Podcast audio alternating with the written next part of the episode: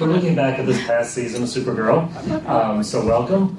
Figure we should start as usual with introductions up here of our panelists. So you want to start on the end down here? Sure. Hey, everybody. Um, my name is Rebecca Johnson. I'm one of the co hosts of a podcast called Supergirl Radio, where we talk about the CW TV series as well as um, comic, Supergirl comics, animated stuff, uh, movies, what, whatever Supergirl is in, we try to cover it. Um, so you can find us at supergirlradio.com. Hi, gang. I'm uh, Donna Cromines, otherwise known as DJ Ryder. I write for Spoiler TV. I've done reviews of uh, Supergirl and uh, done a few editorials and uh, Performer of the Month articles for the uh, characters or the actresses on the show, actors or actresses on the show that have won that awards. Uh, I've also been fortunate enough, I was asked by McFarland Press to contribute to an academic book that they are publishing on Supergirl coming out hopefully in October. And my chapter is entitled Sisterhood of Steel. So I'm, I'm just going to let y'all guess what I wrote about. Uh, my name is Camion Ray. I'm the host of Arrow Squad for Golden Spiral Media Network. I've also written about most of the CWDC shows for a few online publications, Star Magazine, and so on. And I talk a lot about these shows online on Twitter. Hi, my name is Eternal Zan, and I'm a longtime Dragon Con attendee. And um, this year I got to be again a guest on the podcast 50 Days of Dragon Con, which is always a highlight of my year.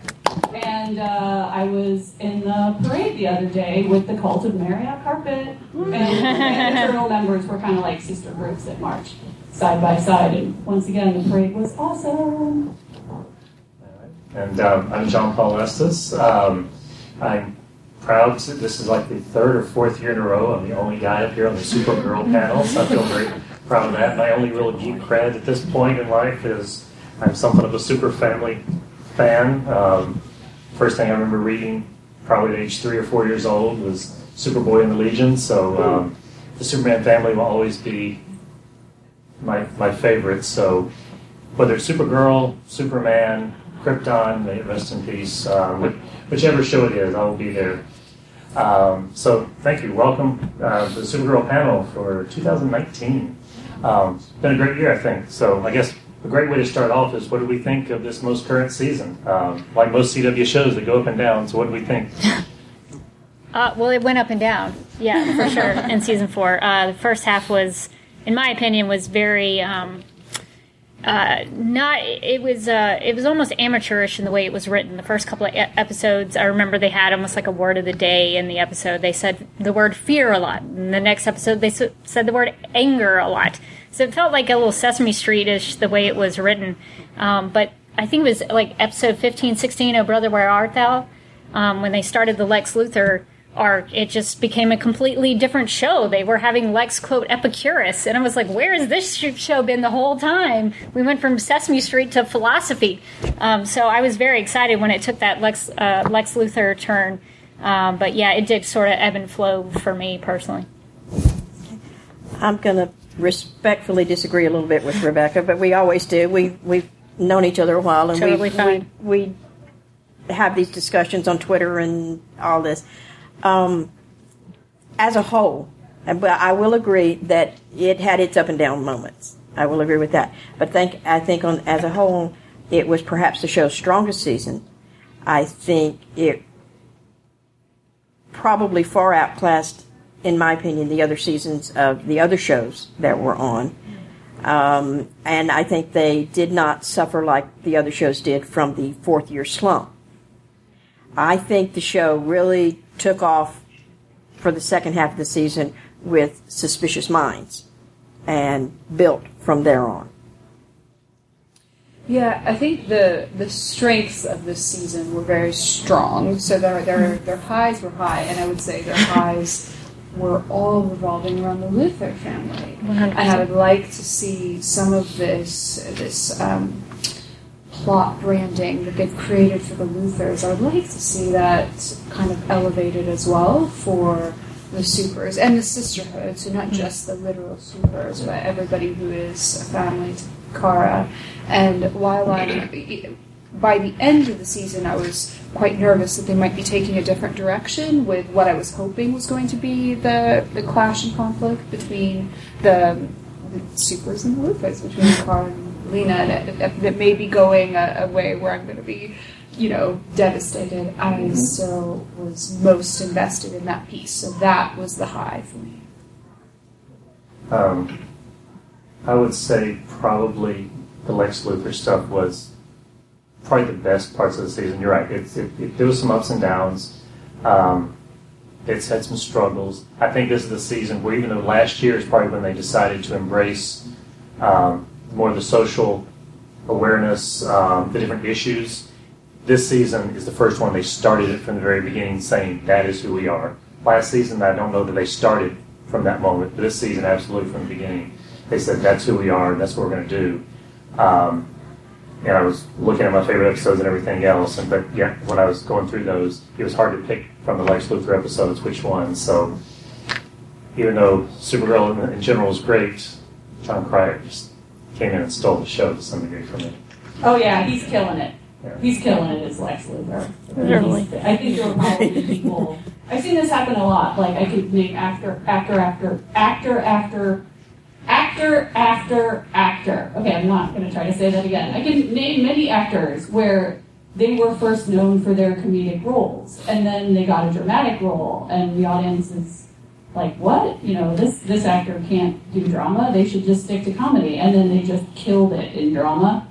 Um, so, you know, like I can take Nicolas Cage as an example, and and oh yeah, and Robin Williams. Like so, I think strong comedians make fantastic dramatic actors, and they a lot of them do, and a lot of them don't get the chance. So. I love Jon Cryer in this role, and also Miss Tessmacher. Like I've just been oh, waiting and waiting and waiting because I feel like for anyone that's seen like the original Christopher Reeves movies, there were scenes with her, you know, in the background with her big glasses and her pretty dress and her high voice reading books about nuclear physics, and it was just like a second on screen, and then she puts it down and is like, yeah, you know, yes, Mr. Luthor, and I feel like she, I would, lo- I don't know if this is going to happen, but I would love to see her turn it on her head, and that I would love to see her become the supervillain and take Lex Luthor down. I would love to see that because she's she's clearly been vastly underestimated, and I just keep waiting for her to rise and just dominate the galaxy. She, she's definitely playing into that stereotype. I mean, that the typical guy will look at it and see the, the beautiful blonde and assume there's nothing happening upstairs. She's embracing that, and they're underestimating her left I think and she's right. waiting for her moment. Um, she's she's one of the most intelligent and probably one of the most evil characters on the show, which is great. And just the number of times that you can hear somebody yell, you know, Miss Tessmacher, you just can't get. I I just get chills when I hear it on the show. What I'm interested with Lee uh, with with Eve next season is that at the at the end of the season in the finale, it seemed like Leviathan was scaring her. Oh yeah. So I'm curious to see what her connection to Leviathan is, however they want to go about it. Um, because if she, this person who I guess shot James in the back and betrayed Lena Luthor and did all that stuff, if she's terrified of Leviathan, that makes me much more intrigued uh, with what's coming in season five. And I I just love the way that the show did not tip their hand on that at all. You know, her being the Miss Tessmacher instead of a Miss Tessmacher um, was brilliant. And and Andrea Brooks has done just a phenomenal job with it, and she has just taken it taken it and run with it. the women surrounding Lex, I think, I, I know there's some high praise for him, and, I think he did great, but the women surrounding him by far stole the show. So Lena, of course, is the true, for me, the heart of the Luthor family on the show. She is the intrigue. She is what carries that line. And then Mercy. Te- yeah, Miss Tessmacher, Miss Mercy. Tessmacher, No, yes. they killed Mercy off in four episodes before Lex even showed up. and I'm going to forever, ever be bitter about it because she was great. Yeah, Yes. they, there's potential still yet to kind of be explored within them, but the women who are surrounding evil, whether they are themselves, are tangential to it, have it in them, whatever, on the show, it's, it's really well done. There's a lot of potential yet to be explored, and a few missteps along the way, if I'm honest. But they are still that driving force that does set Lex up in this situation for success as a character. But they still hold the spotlight for me. And I still think that, um, to your point about the supers and the Luthors, you've even got the dynamic. You've got got uh, adversarial relationships. You've got, you know, now you've got Lena and Supergirl or Lena and Kara. But even back in season three, you've got Lillian and Alex who butted heads, and I wanted to. s- I would. I wouldn't mind seeing more of that. So you've got the super family, and you've got the Luthor family. So that's a very good dynamic. Yeah, I'm starting to see parallels between the Lena Carr relationship that I saw between, um, you know, that we saw in in Smallville. Um, you know, be- between the two leads in that character, between you know, the soon-to-be Superman in that show and Lex Luthor, that, that that it starts off as a friendship, and then it slowly turns into an adversarial relationship, and I'm and at first I thought, oh, the relationship between Kara and Lena is going to stay completely different than the relationship that the two men have. And more and more I'm starting to see parallels in that evolving into the same direction with how can Lena not feel betrayed? And that would, you know, not feel betrayed by Kara. And I think we saw that in Smallville too, that Lex felt really betrayed by who he thought was his best friend. Question for you just show of hands. How many of you want them to go down the direction of Superman and Lex? How many of you want them to end up being arch enemies? Is there anybody? It's okay to raise your hand. You can be the only one. Half a hand. There's got to be one. Yeah. I just want Lena to be super petty all the time. she, I mean, if you if you go, um, so there's there's a an episode where they show Lex's journals and what he's written about Superman. If you actually freeze frame the shots, he's actually writing. It's like a Superman burn book. And and um, he also wrote some journals about Lena and how Lena would go horseback riding without him, and he was really upset about it. And I just kind of want Lena to keep her own little Supergirl burn book that she writes everything she d- doesn't like about Kara in. So I, I mean, I, I would go uh, with that if they didn't go full evil. But I've always maintained that Katie McGrath is a very, very good actress, especially playing a villain. Uh, so I would like to see more of that. I'll say, I mean, just for me, I just wanted it to be the exact mirror Pops. I mean, I know it's, it's more than Sesame Street level, very simple, but you've got the classic arch enemies on one side with the men. Let's have the women say, why can't y'all just get along? Don't y'all understand how it works? I just think it'd be a great mirror image there. Um, I think if they if they do have to go for long term heavy conflict, which I, and, I, sh- and short term's okay. right, the short term's okay, and then they can always kind of come back around, whether they're coming back around to being best friends or coming back around to maybe we won't destroy the world in our attempt to destroy each other. You know what I mean?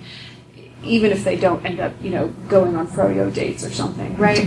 Uh, if they are going the route of long-term serious conflict, I would like to see it not be completely cut and dry of good and bad, mm-hmm. because I'm gonna want to be sympathetic to Lena anyways. Have you seen her? And also, I think it would just create a more interesting story than just we're rooting for Kara and we're rooting against Lena, and maybe we could root for Lena to become good, but we're not necessarily trying to elevate Kara in some way. For Kara to stay on a journey and stay interesting, I need her to be continually at fault and not just at fault for keeping something from Lena, but continually having the opportunity to grow, and Lena can pull her there, and their conflicts can be almost, you know, you're not just taking one side or the other. But I might take Lena's side anyway. So, anybody have like a um, favorite moment of the season? Just that one. I mean, every season there seems to be one moment every show I watch that just defines the entire season for me. Um, was there one moment this season that just stood out as that's why I watch this show, that's what I love, or that's what I hate? I mean, what, it can be anything. I, I, that's easy for me because, like I said, I'm I'm all about the sisters. That's why I watch the show. I love the dynamic. I love the chemistry. I love the relationship. So in Red Dawn, when they're in uh, Red Daughter's apartment, and Alex is freaking out that Red Daughter has been watching her sister, and she doesn't know her sister's right there. And she sits down on the bed and is freaking out. And she puts her hand down, and Supergirl reaches out and takes her hand. And you see that sort of just connection. It, it, you know, she doesn't remember anything then, but there's that connection. And that immediately took me back to the pilot episode where um, Alex brings Kara the hologram of her mother. And Kara's about to watch it, and Alex starts to step away, and, and Kara reaches back and takes her hand. And to me, that brought that all full circle. So that was the one, that was the, this is why I watched this show moment for me. I, I feel it's not particularly a scene, but just I would say as a relationship, the just kind of the through line when Alex doesn't know that Kara is Supergirl anymore and how much of a strain that puts on the sister relationship for both of them. That there's this whole part of their relationship that doesn't exist for Alex anymore. And that Kara has the memory of it, but Alex doesn't. Like, I just found that, as just a person with sisters, I found that really, really painful to watch. Like, what if your relationship with your sister changed overnight? Like, that would be really emotionally painful. And that's, I think, harder for me to watch than the supervillain stuff.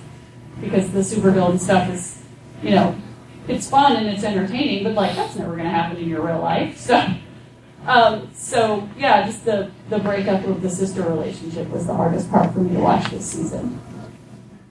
Yeah, the mind wipe was hard for me as well, but uh, mostly because it was ten episodes of a mind wipe that didn't do anything. Um, but uh, I think I'm pretty easily easy, easily pleased. Uh, I think my favorite moment, the one that keeps sticking out to me, is Supergirl fighting and befriending a dragon. I mean, that's the kind of stuff that I come to the show for. I mean, I like all the serious stuff and I love the Danvers sisters, but I mean, Supergirl fought and be- befriended a dragon like he was a little puppy dog, and it was the greatest thing. Um, but I also just to just to be serious, I the well, and I guess it is kind of humorous as well. But the the moment in Oh Brother Where Art Thou when uh, the reveal happens that Eve Tessmacher comes in and Lena realizes that her whole relationship with Eve has been a lie and betrayal. And um, I don't think I've ever laughed so hard because I kind of wanted that to happen, and it did. Well, it was it, was, awesome. Yeah, and but they that that moment was just as iconic as it was in the movie with Jon Cryer bellowing for Miss Tessmacher. Yeah, you have to scream it every time. You yeah, you have to scream it. You can't. You can't just say he said it. You have you to scream it. Text her. Right. but that was just that was that was the moment you're going yes. Yeah, it, I I will agree with that. That moment and any any of the scenes, the very very serious standoff scenes between Lena and Lex those were defining moments for me because you weren't seeing them fully parallel each other. You see the stark differences between them. You see that they're both extremely cutthroat. You see that they are, to some extent, cut from the same cloth. But their their approaches to conflict, their approaches to being good or bad or whatever, they vary so much, and that gave that added the interest for me for this series for what they could do long term because while there are some parallels between what went on with Clark and Lex and you see that somewhat kind of hinted at or touched at with Kara and Lena when we see how original of a character Lena is in contrast to Lex how different she is in this incarnation of her we can see the potential for entirely new plot, entirely new conflict or lack of conflict or more nuanced conflict between Kara and Lena, which will be not just a female recreation of Lex and Clark. Not that I'm not that I'm against the parallels between them. I just think that there's an opportunity for more nuance. That's how, even though it might not be a defining moment for the season, as far as the story, because there's so many good moments in there, so many moments holding hands on the march. Mm-hmm. Um, the the sister relationship. There's so many moments. There's so much deeper. And usually, I'm more sentimental, and I'll go I'll go for those um, those moments. There, you know, whether they're tear jerkers or awe or anything else. But the one that just made me remember how much I loved reading these comics as a kid when Lex is inside his suit singing while flying around through the sky, blasting away, mm-hmm. doing his you know Tony Stark Iron Man impression there. That was just so much fun, and that's why I always watch these things and read the comics is for the fun, for the adventure, and I you can't have 100% that. You have to have a mixture of the, the deep moments, the meanings.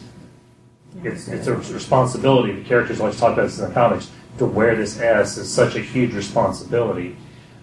But you have to be reminded of that fun. And just Lex flying through the sky, singing away, and just enjoying himself as he rains down destruction and all. I know it sounds weird, but that, that was the moment where it just yeah, this is a comic book show, and I love that.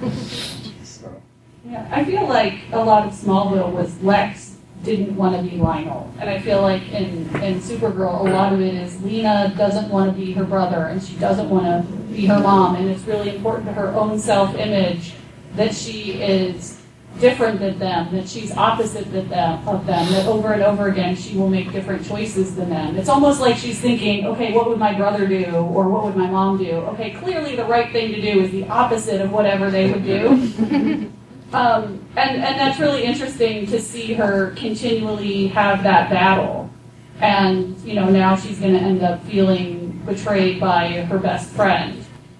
And Well, it's not just Kara. Everyone on that show yeah, lied to her. Yeah. yeah, everyone's been lying to her, and how can she not feel betrayed and Well- like it's some big conspiracy when really they were obviously all trying to protect her, but that's not how it's going to feel to her. Yeah, everybody lied except for Kelly. except for Kelly. Kelly Kelly never knew. But there's also the point. There is an episode where um, I can't remember the episode, but um, they're in the DEO, and Alex says to Lena, "You know, you didn't know I was. You know, why didn't you say you knew I was DEO?" And Lena tells her, "It wasn't my secret to tell." Hmm. So that could come back, I think, into play a little bit. I'm looking forward. I, I don't think Lena's going to go full on evil, but she's going to be incredibly vindictive at the beginning. I think she's going to find a way to strike out at everyone. Do you think she's going to tell them, "Hey, I know you guys lied to me," or do you think she's going to keep playing along, Playing pretending along. that she doesn't? I think she'll play something she along. She's Yeah. gonna write that burn book. Okay, raise Yeah. your hands for she's going to play along and buy her time. Okay, I think the vote is clear on this one. except for the fact that it is such the obvious direction that everybody expects. Vengeance is like ice cream, though. It's so much better when it's cold. yeah. Yeah. Oh, nice line. Nah, I think she's going. I think she's going to confront Kara straight up and tell. Uh, I think Kara will. Uh, I think the first season is gonna. First episode it will happen. She will let her know. I know. Okay. Uh, That's what I think. Dissenting opinion. Okay, we'll see. We don't know who's going to be there. There's I a think the reason- tra- there's a trailer out with footage where you see them having a conversation. Yeah, I think she even calls Supergirl Kara, doesn't she? Yeah. Yeah. Yeah. That's probably version. Is that is that when she punches her? Oh. There's a moment Is it- that's, VR is a uh, big part of next season. Yeah. So that's Oh, it's because of their that gonna, technology like, do thing. Yeah. Ah, okay. Doing She's gonna punch her. It's uh, it's supposed to be like a VR thing that because season five is going to be centered around technology, Technology. and how it affects our lives. So I, I think though uh, there's a scene. I think it's going to be at the award ceremony that uh, Lena. Will te- I think Lena tells her. I'm. s- I mean, I don't know if y'all know. They said Lena is selling Catco supposedly. I think she will tell. Uh, Kara will say, "Hey, why are you selling Catco?" And she goes, "Well, you didn't tell me who you were, so I'm just. I'm. s- I'm doing whatever I want to do." Yeah, I mean, I can't say I've seen. Sometimes when I watch trailers, the way they edit the trailer too, like maybe Yeah, what that's they show true. in the trailer is a dream sequence or a character exactly. thinking Exactly. something, but not they don't actually do it. Like in Yeah. the episode, you see them thinking about it, but then they actually do something else. So.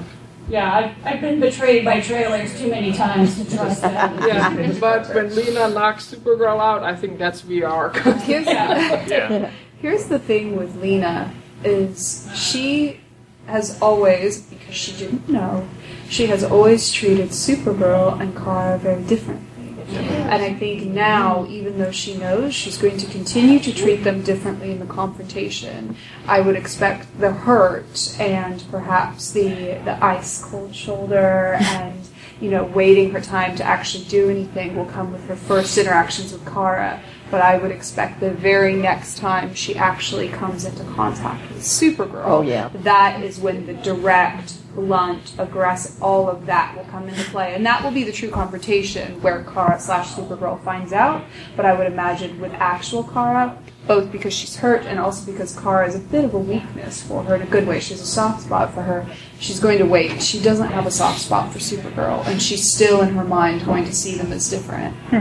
Although they could, if they wanted to go to twist, again, it depends on depends on the skill of the writers on the show. If they wanted to go with a real twist, and if Lena's playing mind games for the whole season, she could very quickly move into a more adversarial relationship with Kara, the one that she was friends with, but start increasing her friendship with Supergirl. and to play again to play with Kara's mind, that would really throw her off. Like And kind, she- kind of play the mind games that she would have learned from Lex. Yeah. So it um, that that would be interesting to see. And I, again, I don't know which way the staff will go, which way the staff uh, staff group will go, but it's um, that's part of the fun. Is Keep your friends You want- close, but your enemies Yeah. closer. but you want to guess you want to guess all this, and you don't really want to know. You don't want to know what's going to happen. You want to just show us each week, a little at a time.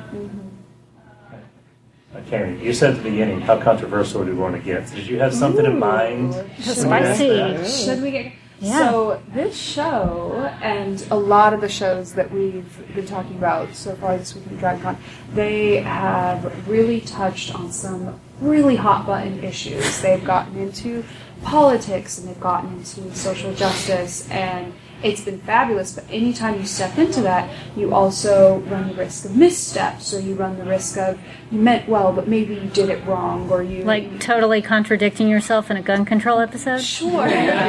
There you go. A like- hypothetical example. It's the best one. It's That's the best not, not hypothetical.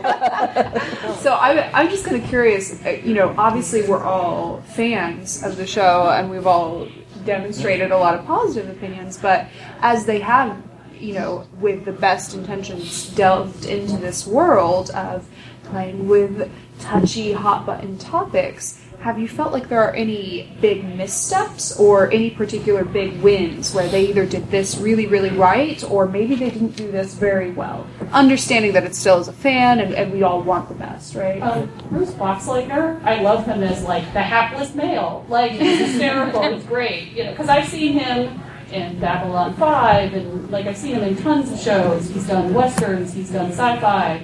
You know, he's done everything. And. I, this is not a role I would have expected him to want to play. Um, you know, I, I'm just like I'm just imagining like his agent is like, okay, here here's the role, Bruce, and he's like, oh yeah, I'm in for it. I, like I, that just.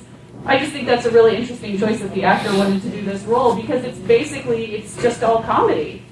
And I think the last time I saw him do a role that was all com- that was a lot of comedy was probably Scarecrow and King, which is oh god. yeah, yeah. It's just been a long time since I've seen him do that, and he does it so well. And I just I just love him in that role. I just think he's fantastic, even though it's just a, a, a bit part.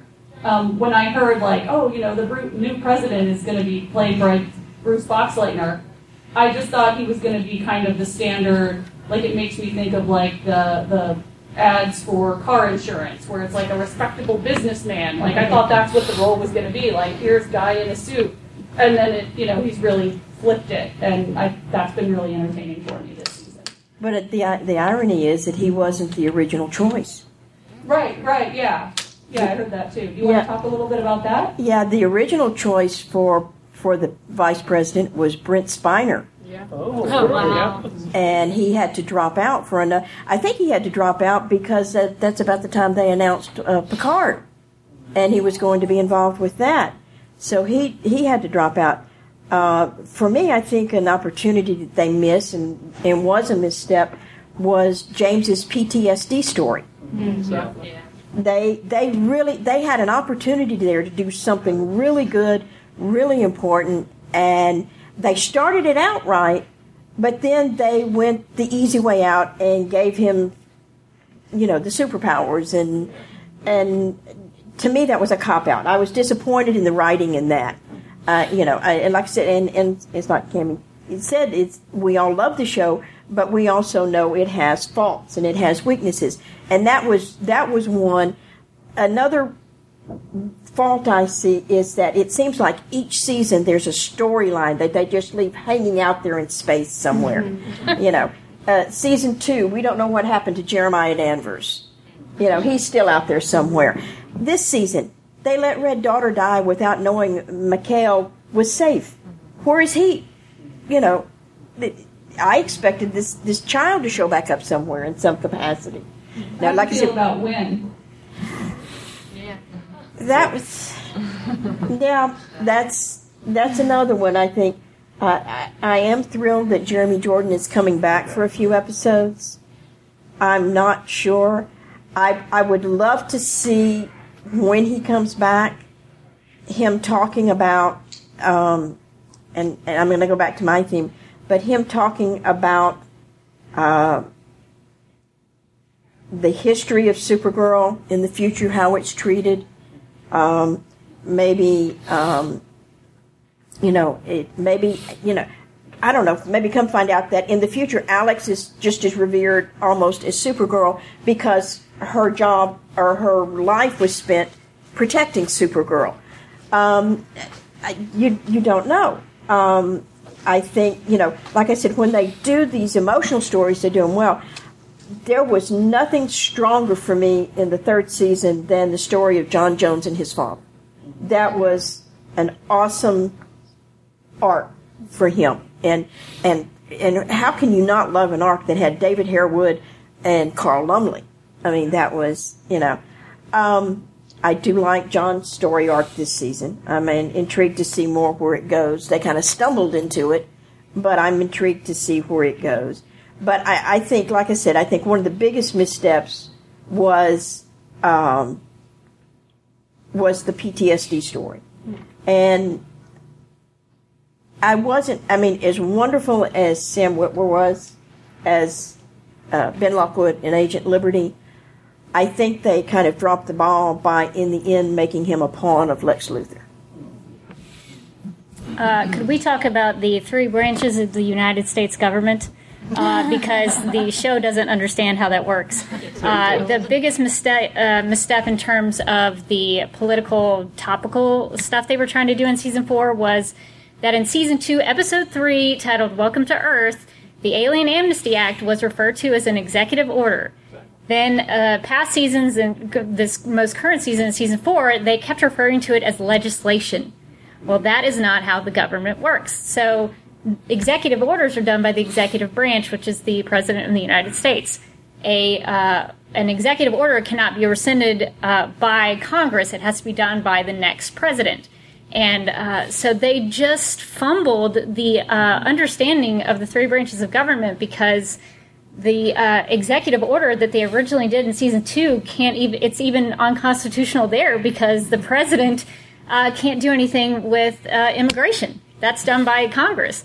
So that really annoyed me is that they, they were trying to lecture me about politics and they didn't even understand how the three branches of government work. Simple explanation. The legends went back in time with the Wave Rider. Sure. Earth 38's constitution might be, you know, might be yeah. a little different. time travel. Yeah. And I, I, hate to, I'll I hate to get too political on it, even though we're talking the controversial, yeah, controversial. topics here. okay. It's last Sunday. I have a feeling this is not the reason they did that. I think they just goofed. I just don't. I don't. I, th- I think they guys. just genuinely don't understand how the government works. I think sometimes people who work for the government don't understand how the government. but, but what I yeah. what is going on is right now in the world yeah. we do have leaders worldwide, not just in this country, worldwide, that don't understand how the rule of law and the way things are supposed to work and they're discovering it the hard way. And um, yeah, go ahead. That, that, yeah, I mean, I really don't expect. I really don't expect to see on Supergirl them flipping the news channel and talking about picking new Supreme Court justices. Like, I think, like for a show like on the CW, that's going a little far down the rabbit hole. Um, but yeah, you know, it, it I would like it, but then I feel like some other entertainment that has kind of done that, like Star Wars, they get they get criticized for that. You know, like, oh, you spent too much time talking about trade policies. Can we please just get back to the lightsaber battle? so that, like, while it's very educational, is a little bit niche. And that, like, some people would really appreciate it, and other people would criticize it for slowing down the exciting flying through the sky and rescuing planes. I had a I had a number of problems along those lines, and then when my friends reminded me, Aaron, this is not a show for 30s, 40s, 50 year olds. The target is late teen girls. Which makes it even worse because they're not educating people and kids on how the three brain. I, I have a real personal problem about that. Yeah. But it's like I was told you can't approach this from an adult perspective, saying, "Oh God, that's wrong." It's because that's not what they're trying to do. And I agree with you on those points. Yeah. I mean, the whole thing about the president's alien amnesty. Excuse me, the president turned out to be an alien. If she's an alien, constitutionally, she couldn't be the president. One hundred percent. And the problem I had with President Marsdin is that all of our heroes were in on the secret. They all kept that a secret, and I it really bothered me that Supergirl. Yeah. It was.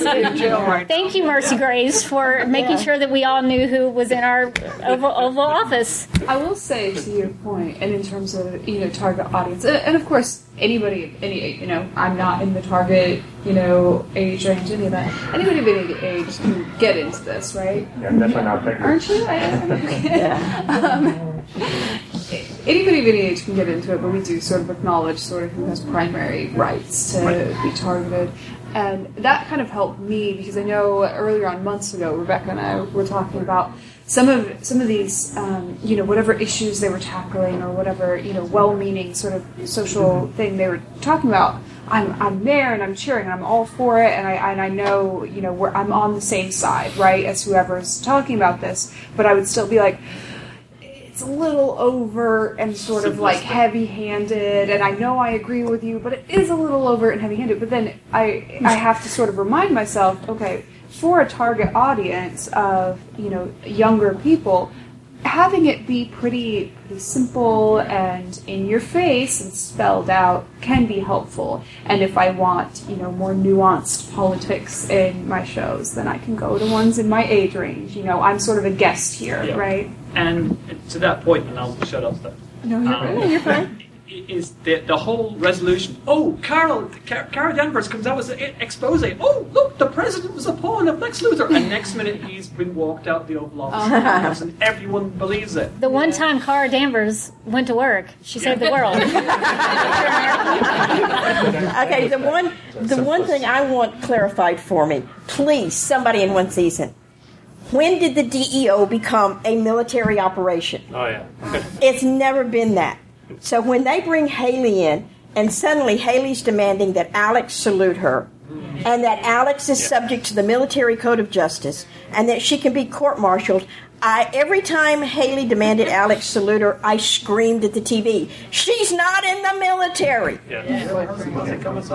No, apparently doesn't exist. You know, so somebody, I, I just want them either one way or another. I don't care. But if the DEO is supposed to have been a military operation, then why, for the past three seasons, did Alex never once salute Hank Henshaw? Right. And I- I think to your point, point, and I think a lot of it is, and whether the audience is 10 years old or 50 years old or anything else, sometimes it helps in this kind of um, storyline to just keep it very simple. So, yeah, yes, we know it's not supposed to be a Yeah. salute. We know we're not going to have C-SPAN coverage on that. Those things are going to happen, but if you keep it very, very simple to get the, the essence of the story across, you, you're wanting to get the, you know, okay, the story comes out, good wins, evil loses, Lex Luthor goes out in handcuffs. The idea was stand up, do what's right, good wins in the end. That that was the theme they're going to try to get across. And basically a 42 minute episode, you know, with commercials for Charmin and whatever else in the middle. uh, you know, you've got all that going on. I will say to answer your question about the controversial topics, I made a list of all the different storylines this season, and that, when you asked that, I started thinking, well, which one? I realized between immigration, transgender topics, corrupt government, family topics, Agent Liberty, the Elite, James Olsen stories, multiples, the Lex Luthor story, multiple Lena Luthor stories, Nia Dreamer stories, um, the Mind Wipe stories, Red Daughter story. I think the answer is there were too many. I would agree.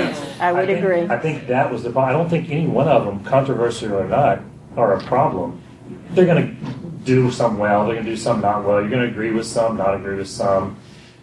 I just think they tried to do too many in one season. That that, that would be uh, what I would especially considering this is in the Arrowverse, right? And long-standing history of comics, which I love, you know, touching on current social issues and often taking a very radical or um, in-your-face stance, and, and that's and that's awesome, right? But this is an Arrowverse, and for some reason, Supergirl is taking on all of these topics. Whereas if you look into the history of, so for example, like the, the Green Arrow comics, you would That's where it should normally. Yeah, that's where it they should be, take on they take on very radical social issues and take a very radical stance on all of them. And you really just don't see that touched on quite as often on Arrow, just using Well, that as an example. And then they turned Arrow into, I mean, this isn't a critique or anything bad, it's just Arrow became Batman for, I mean, for this universe, Arrow Bat- basically became yes, Batman, but which Bat- is not where you have those social issues. So it was too late, they could no longer have, Well, to an ex- I can do to an extent, but Arrow had uh, just using that as an example. Yeah. Arrow has a history of that. Yeah. Batman, Batman to an extent does too.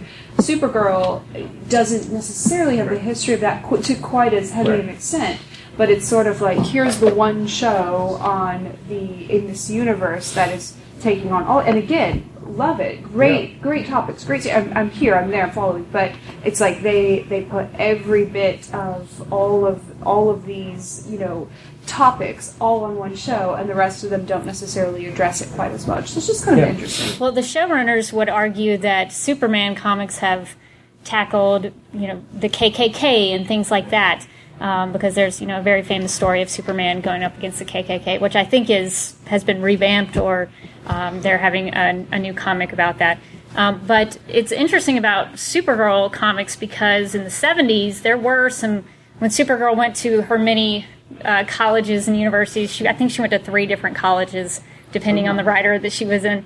Um, but she did tackle, you know, race issues and things of the day. Um, but it wasn't as as much as say Superman would do as a character. Um, but yeah, they've. It, it felt like to me in season four they did the Red Daughter storyline just so, so they could get that Russian collusion mentioned there at the end. so I, I think that's an unfortunate use of, of Red Daughter, but but yeah. So I think Superman and Supergirl have been used in those in those ways. I think that may have to do with the fact that Superman and the comics and of course Supergirl have a news tie-in. I mean, they work at a newspaper, you know, news organization. So, well, that's what they do. They report on stuff like this. So, I think that's why they brought it into those shows as opposed to the others where, okay, well, why are you dealing with this issue? I mean, it's a, you know, strong issue and we should take a stand, but I mean, these people, that's their job. that's their job. That's what they're supposed to do. You know, pick up on these points. Mm-hmm. Yeah, that's a good point. And I don't even mind like the show having a perspective. I just wish it was done well. Mm-hmm. I don't I don't think it was done particularly well in season four. So I'd I'd be I'd be uh, more more ready to accept it if it you know was written well and had a good story to it. Mm-hmm. Yeah, I think it's interesting when you see them. They they know what the problem is and they know what the goal is. So they know like you know this is wrong and we need to get things back to a better place and we need to you know we see what some people are trying to do and we want to make sure they can't you know that the Alien Amnesty Act you know that being just being an alien isn't outlawed and that people's rights aren't being taken away. And then they're kind of like, okay, well, who's the best person to do this? You know, is this a problem for Supergirl? Is this a problem for the DEO? Is this a problem that Brainiac can solve? Like, here's the problem. We just don't know how to get to the solution. And, you know, is the solution, like you were saying, is the solution to use the power of the press? Is that the best way to accomplish the goal we're trying to accomplish? And that's really interesting when they're trying to figure out what's what's the best way to accomplish their goal and sometimes it takes them a while because there's not a clear cut answer and sometimes it seems like they're approaching it from multiple pathways because they're not sure which one is going to actually work and yeah i do agree on your point of you know in the before the internet and the rise of cable when most american households had three black and white tv channels it makes more sense that walter cronkite would announce something on the news and that's the way it is. and then that's the way it is. And now you've got, and now it's wonderful because we have so many more different voices, but that also means that at no point is 50 or 75% of the American public watching the same TV channel on the same night. So that you know, yes, there are things that definitely go viral all the time. But the idea that it would be one single article, it did seem more realistic to me that you would need like a bunch of articles by a bunch of reporters over a series of days. But then, yeah, that episode's going to be three hours long. So in the show, they have to be like, this one article was viral, and problem solved. And Three weeks later. if it was that simple, we'd solve a lot of problems a lot faster Yeah. in real life. I I'm kind of jealous that we actually can't do that. Now, Jean Paul, to your to your point about too many stories and things, I think it almost got to a point where they were just throwing something out there to see what was going to stick on the wall. Mm-hmm. You uh, know, I mean, there were wonderful opportunities. I loved the the Dreamer storyline. Mm-hmm. I loved, you know, the transgender. I think they maybe dropped the ball just a little bit. Is that it was everybody was so accepting. There was no other side of that story. Well, they had Maeve. Yeah, well, they did. And, and then they did that well, I thought, Yeah. because they actually let somebody else have that perspective. Right. Uh, but then she went away, and we never heard well, from her now again. there there is a story or a rumor out there that they are going to address that this season. Well, that'd be they're great. Going, they're going to bring the sister back, so that will be interesting to watch. I mean, they have they have a lot of opportunity, and and like I said, I'm very proud of the show of the way it has grown since it premiered. It has it finally found its footing, and I think this maybe this season I think uh, was perhaps the most solid in that this was not a season that was tainted by something.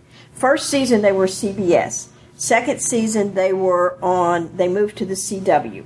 Third season, in the middle of the season, you have the Kreisberg controversy. In the middle of the season, they had to change direction on a lot of storylines.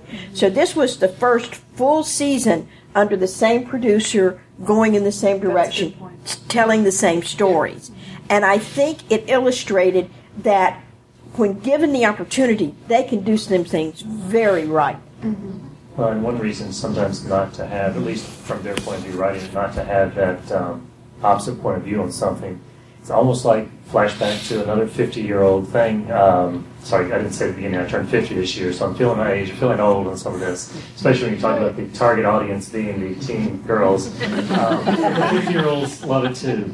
Um, but I grew up on Sesame Street. Sesame Street debuted 50 years ago as well. And one of the things it did so well is you never they never talked about the fact that these young white kids, black kids, Latino kids, Asian kids, didn't matter who they were, puppets and everything else, all lived together, played together, worked together, learned together.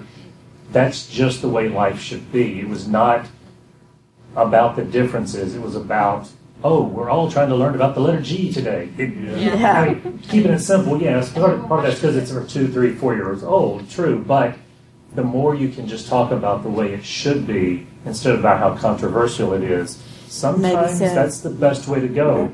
Um, but so to end on a positive note for just a minute, I, we might have a few more minutes to talk. But I know Donna brought a few things for us here, so I'm going to turn this over to Donna for a minute for some nice surprises. Maybe. Right. Um, when I found out I was going to be on this panel, I reached out to the production office of Supergirl. So they sent us some very nice swag as door prizes. So I've got three prizes, and we're going to have um, three trivia questions. And I'm going to ask my fellow panelists, since I have friends in the audience, I'm going to have ask my fellow panelists uh, to pick the winners. Just whoever answers, raises your hand, answers first. All right, the first prize I have is Blu-ray DVD box sets of all three of the first three seasons of Supergirl. So, for this question, for this prize, the, the question is: How many actresses who have appeared on the show have played the role of Supergirl, and name one besides Melissa? it looked like she went. She was first. Laura Vandervoort. There you go. And also, I'm going to give you with this. How many of you are on Twitter? How many of you follow an account called Danvers Couch? Do you know about it? Yeah. Okay. Um, Danvers Couch is, if you don't follow it, it, is a fun, light uh, Twitter account, and it's from the perspectives of the Danvers Couch. It's always talking about my girls this and and I miss and I'm jealous of the Red Daughter Couch and all this. So Danvers Couch sent us some stickers. So I'm going to give everybody one of that. Thank you. Okay. The second prize Oh, wow. Is this poster? Oh, I, it gets better. Which we also added a T-shirt. Well, yeah, that says the same thing. And we should mention this art is done by Sarah Louver. Uh, you might know her as Comica Girl. Uh, she she also draws things for DC Comics as well. And also, um, Danvers Couch also donated an autograph card from the Supergirl collection of Owen Yeoman, who played Vartox in the first season. So, the question for this one is what is Supergirl's motto? Oh, yeah. Is that there first? Um. Oh gosh. oh my gosh. It's uh. Yes. Darn it! I just have breath fart. Just It's on the poster. I was about to say it and I lost it. I'm so mad. Hope I forgot your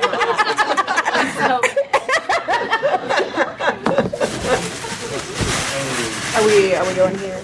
Yeah. Yeah, she, yeah, she got it. She got it, yeah. Like if it was a game show, that would have been a steal. Yeah. All right, the third one I am really excited about. They sent an original Kevin Smith T-shirt from Supergirl, from when he directed Supergirl, to which I added a complete set of the Entertainment Weekly superhero covers. There's there's all five covers.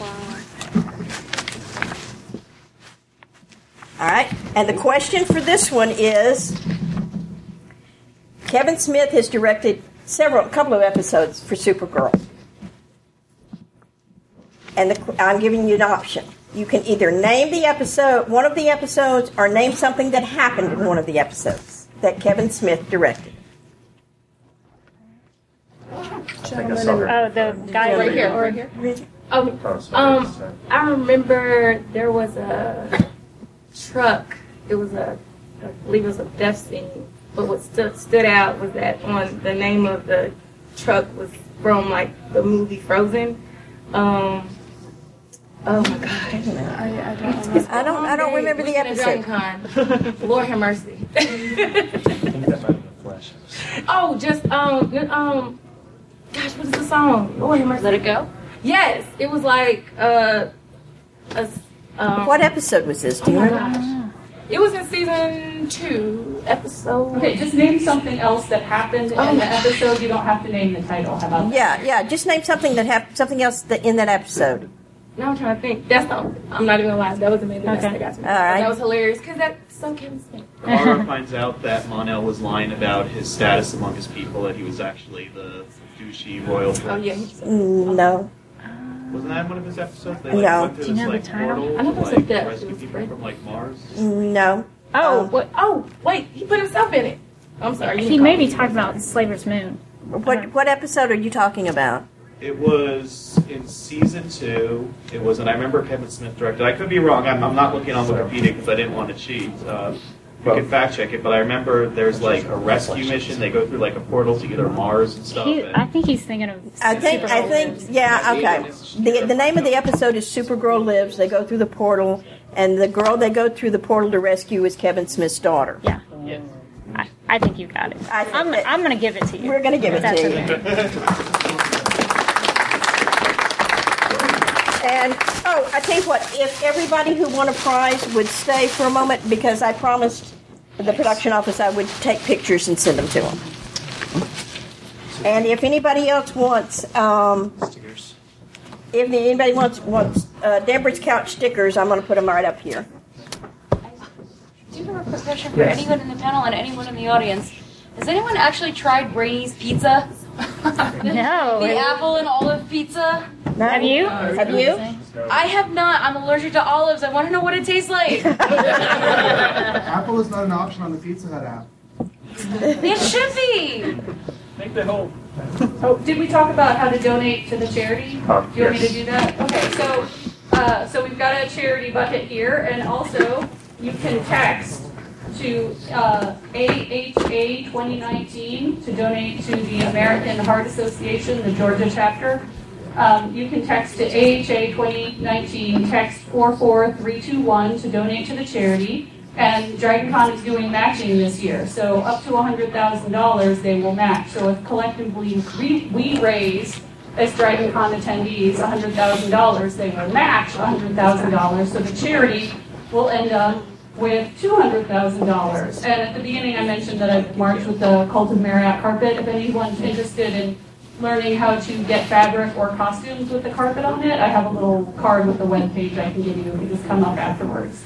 It's, it's, it's free. It's just a place you can download the files for free. That's the American Heart Association, right? Yeah, the charity for DragonCon this year is the Georgia chapter, or I believe the Atlanta chapter of the American Heart Association is the charity. So, so reach inside, channel your inner S shield, or even better, channel Bruce Wayne and give.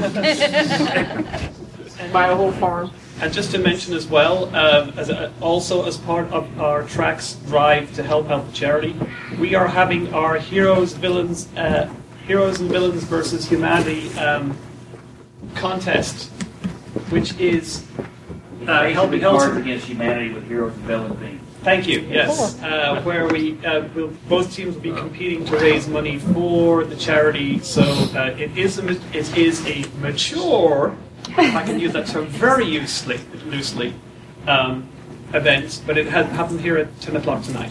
A lot of fun. And also Hopefully don't, raise money. yeah, and don't forget to go into the app if you enjoyed the panel and rate it highly. If you didn't enjoy the panel, still rate it highly. Uh, tell us about it and we'll try to improve. Okay, and, and the lady sitting all the way over there on the right, yeah, can you come up and see me when you're done? Because we have some swag up here that you can take your pick from. Yeah, you. Yeah. Awesome. You were trying really hard at I trivia, was. and I It's spent been a long really bar where stuff just falls out my brain, and you deserve something. And I still want to try to find out if that, that truck that she was talking about is one of Kevin Yes, the, Smith's. tr- the truck episode is a Kevin Smith episode, Oh, from okay. from the Flash. The Flash. Yes, he's also done. Wrong show. I put those up. So I got that down. All right, well, thank you all very much for attending, and uh, have a great rest of the time.